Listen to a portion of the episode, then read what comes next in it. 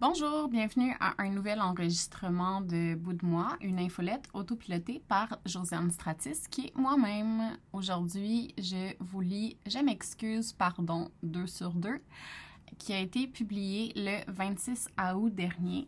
Je vais commencer parce que c'est une longue ride. Je m'excuse, pardon, 2 sur 2.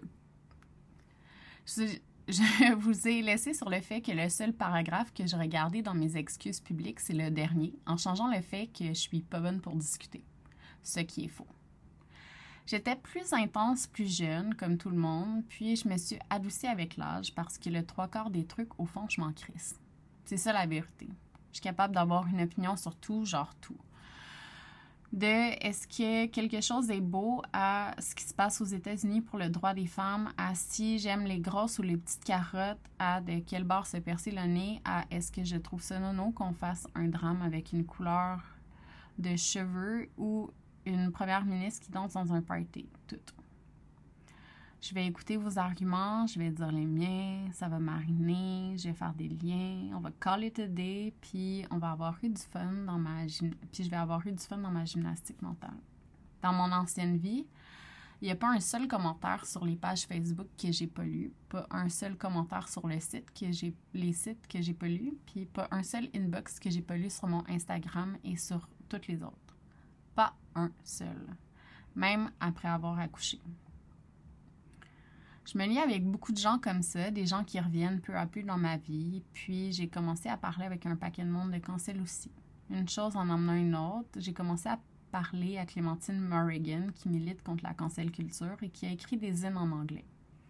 À un moment, elle a fait un post pour apprendre à se connaître. J'ai eu genre 50 nouveaux abonnés. Plusieurs se sont abonnés à mon infolette je m'en vais quelque part avec ça. Premier, je fais pas juste me vanter que je peux avoir une conversation avec n'importe qui, même si c'était dans mes pick-up lines sur les apps de rencontre avant que je les mette sur pause il y a deux semaines. Allô? Donc, une fille commence à lire mon infolette. Elle vient des États-Unis. Je suis contente parce que je trouve ça vraiment le fun de savoir qu'on me lit. Elle m'écrit pour me le dire. Je capote un peu parce que c'était quand même spécifique comme sujet. Puis, euh, un jour, après mon infolette, La Cage, elle me partage qu'elle a déjà appelé dans une émission podcast anonyme et elle a dit qu'elle avait frenché son prof quand elle était adolescente. Puis il y a aussi eu un épisode de podcast follow-up super intéressant sur Stitcher, mais vous ne devez pas oublier de vous désabonner après. J'ai écouté les deux épisodes de podcast. Un a été fait en 2017 avant MeToo, un en 2020 pendant l'automne de la pandémie. Sans la connaître, sans l'avoir vue autrement que sur Instagram, j'ai eu le sentiment qu'on voyait toutes les deux le pardon d'une façon peut-être différente des autres. C'est peut-être le point controversé suivant qui nous unit, mais être une victime, c'est un mindset. Puis ben, il y a juste nous comme victimes qui peut décider si une situation prendra de notre énergie ou non. C'est pas aux autres à nous apprendre qu'on doit être frustré, démoli ou juste pas bien. Même si la situation vécue est grave. C'est peut-être parce que j'ai subi les contre-coups de la, rancune, puis que je trouve laid. Ou c'est peut-être que j'ai compris que de se libérer des choses, ça nous enlève le poids qui nous empêche d'avancer. Je le sais pas. Pardonnez mon père. Je sais pas comment expliquer ça, c'est peut-être parce que j'essaie de pratiquer l'empathie, pas la sympathie. Je comprends le background des gens, puis parfois, je crois qu'une personne ne sait pas qu'elle est en train de détruire la vie d'une autre personne parce que cette personne-là souffre beaucoup. Je sais pas comment expliquer ce que ça fait d'avoir une peur incontrôlable d'un de ses parents. D'entendre sa voix, d'avoir un drop dans le corps, même comme si quelque chose tombait dans l'estomac. Bam! Les cris tout le temps, les coups sur le corps, dans le mur, les conséquences toujours plus grandes, les choses lancées par terre, brisées et remplacées. Tu es chanceuse d'avoir un char payé par ton père, arrête de faire un cas avec ça. Un cas des coups, des bleus, marcher les fesses serrées, la tête un peu penchée vers l'avant par peur de recevoir encore un coup qui va te sonner derrière la tête. Les 17 ou 20 claques sur les fesses nues à moins de 10 ans puis se faire traiter de grosse, de laide, de salope, de pas bonne parce que on n'a pas de 100% partout, juste des 90. Je sais pas comment expliquer ce que ça fait d'avoir un parent comme ça, de vouloir protéger la sororité, la fratrie, de prendre les coups parce que ça fait plus mal, ça fait Moins mal que de voir ses sœurs en manger une. Le pire, c'est pas la violence physique. Ça guérit les bobos, les bleus. Le pire, c'est la honte. La honte de savoir que c'est ça ton parent, qu'il parle, qu'il existe devant les autres, puis que tu es associé à ça. À ses commentaires sur les seins de tes amis, à son racisme décomplexé, à sa misogynie crasse, à son dégoût devant le succès des autres, à son dégoût de tout ce qui lui enlève du contrôle sur sa famille ses dents, sa bouche, sa moustache, sa façon de se tenir, sa bédaine, son visage, sa voix, ses tabarnak, la façon dont il descend les escaliers comme s'il déboulait le tout. Mais tout ce qu'il déboule, c'est des conneries sur ses enfants.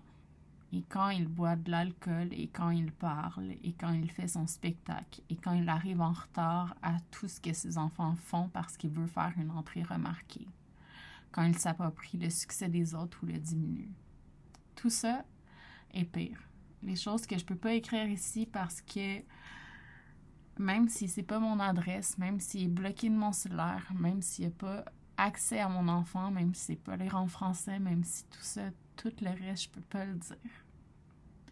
Qu'il faut qu'on le devine, les efforts que je dois faire pour passer par-dessus tout ça, mais ben, pour de vrai, ça m'appartient plus. Je les laisse aller. C'est plus sur moi. Il peut vivre avec ce qu'il a fait, mais moi, je peux plus vivre avec ce qu'on m'a fait. C'est un paquet de nœuds à défaire, mais je les défais puis je laisse aller. Il a eu une enfance de merde, il a une ou des maladies mentales, un trouble de personnalité sûrement, il a vécu de la violence. Dans l'ignorance de sa personne, de ses besoins, il a vécu de l'abus, puis personne ne mérite ça, même lui. Sa vie est triste. Il a rendu la vie de beaucoup de gens très très triste, mais plus la mienne. Je l'ai pardonné et je lui ai même pas dit. Elle le saura jamais. Ça m'appartient à moi. Pardonner aux gens qui m'ont agressé sexuellement. Ayant vécu de l'inceste et trois viols, alors que ST écrit de même, mais bon, j'ai une drôle de relation avec le sexe durant une grande partie de ma vie. Je pensais que je devais être que ça. J'oublie que j'oublie ce que j'ai écrit dans la vie, mais dans mon deuxième livre, Les filles sont-elles folles, il y a un texte dans lequel j'ai dit que je pensais que je devais toujours faire du sexe avec mes chums pour qu'ils m'aiment. Je me disais, je vais leur donner ça, je vais faire ça, je vais m'assurer d'être toujours prête et consentante, d'initier comme ça de même, rien de mal va m'arriver. Mes deux chums les plus importants ont su ce qui m'était arrivé et je disais, je m'excuse, je dors comme un piquet, je suis désolée, je bouge pas, j'ai l'air morte mais c'est que je dors sur le ventre parce que mon anniversaire de 17 ans, je me suis réveillée. Puis oui, j'avais bu, j'aurais pas dû dormir là, mais je me suis réveillée. Puis on avait, ben, pas on, mais un gars avait sa main dans mes culottes, pas dans mes culottes, plus à l'intérieur. Bref, faut juste pas me réveiller comme ça. J'ai pas vraiment de chance de croiser les trois premières personnes qui m'ont agressé dans ma vie. C'est ce que c'est que je me souviens même pas de la face d'un, pas du nom complet de l'autre. C'est écrit dans une liste quelque part parce que je dresse des listes de tout. Mais j'ai pas de chance de croiser la personne qui me fait le plus mal en me volant ma précieuse innocence non plus. Le dernier, en revanche, travaille dans le quartier où il habite et il travaille. Je pourrais le croiser n'importe quand. Au Milano, au marché Jean Talon, quand je vais prendre une bière à la microbrasserie à côté du parc de basket, au moustache, au ping-pong, au Henrietta, à la taverne atlantique, partout. Les quartiers n'appartiennent à personne, mais on les habite. Et on peut pas rester caché, et je peux pas rester caché chez moi. Je dois continuer à vivre et me battre contre ça. C'est jamais encore arrivé, mais ça reste une possibilité, dans le champ des possibles, pour pas dire, sur Saint-Laurent, sur Brombier, sur Saint-Étique, sur Jean Talon. Il est déjà venu chez moi sans que je lui donne mon adresse. J'ai reconnu la devanture avec les photos Instagram de ton chum. Hey, fuck shit. Je vais pas le dire, mais je vais le dire quand même. Mais entre sa vie et la mienne, mon cancel est le fait qu'il se soit fait épargner, même si je sais que, même si je sais tellement que je suis pas la seule. Entre tout ça, sa vie est triste et la mienne non. Je suis un phénix, il est un esti de graine. Je renais de mes cendres, il continue de consommer, de vouloir être cool sans jamais avoir pu le faire par lui-même. Il reste un petit, petit homme avec la confiance d'une cacahuète, puis moi, je vais avoir réussi à me relever de la plus grosse débarque de ma vie avec classe, je pense. Je les laisse partir. Ils n'ont pas d'emprise sur moi, je les laisse aller. Je laisse toutes les choses qui m'ont fait aller. Mon corps, mon choix. J'ai fini d'avoir de la peine, j'ai fini d'avoir mal et j'ai commencé à avoir du fun, à me sentir tellement bien dans ma sexualité que je peux me laisser aller pour vrai. Personne ne me prendra plus jamais cette force-là. J'étais là dans mon corps en premier, aller. J'étais partout avant eux. J'ai pas besoin de savoir qu'ils ont mal. Vivre avec eux-mêmes, c'est déjà bien assez. Pardonnez à mes cancelleuses. On m'a dit qu'on dit que j'ai fait mon retour, que je me sens pas assez mal pour mes offenses. J'ai relu ma lettre d'excuses, c'était de la bullshit, la vraie. Je me sens mal pour autre chose, je m'excuse pour autre chose. Je voudrais dire je m'excuse à un paquet de gens, mais j'attends leurs signaux pour leur dire.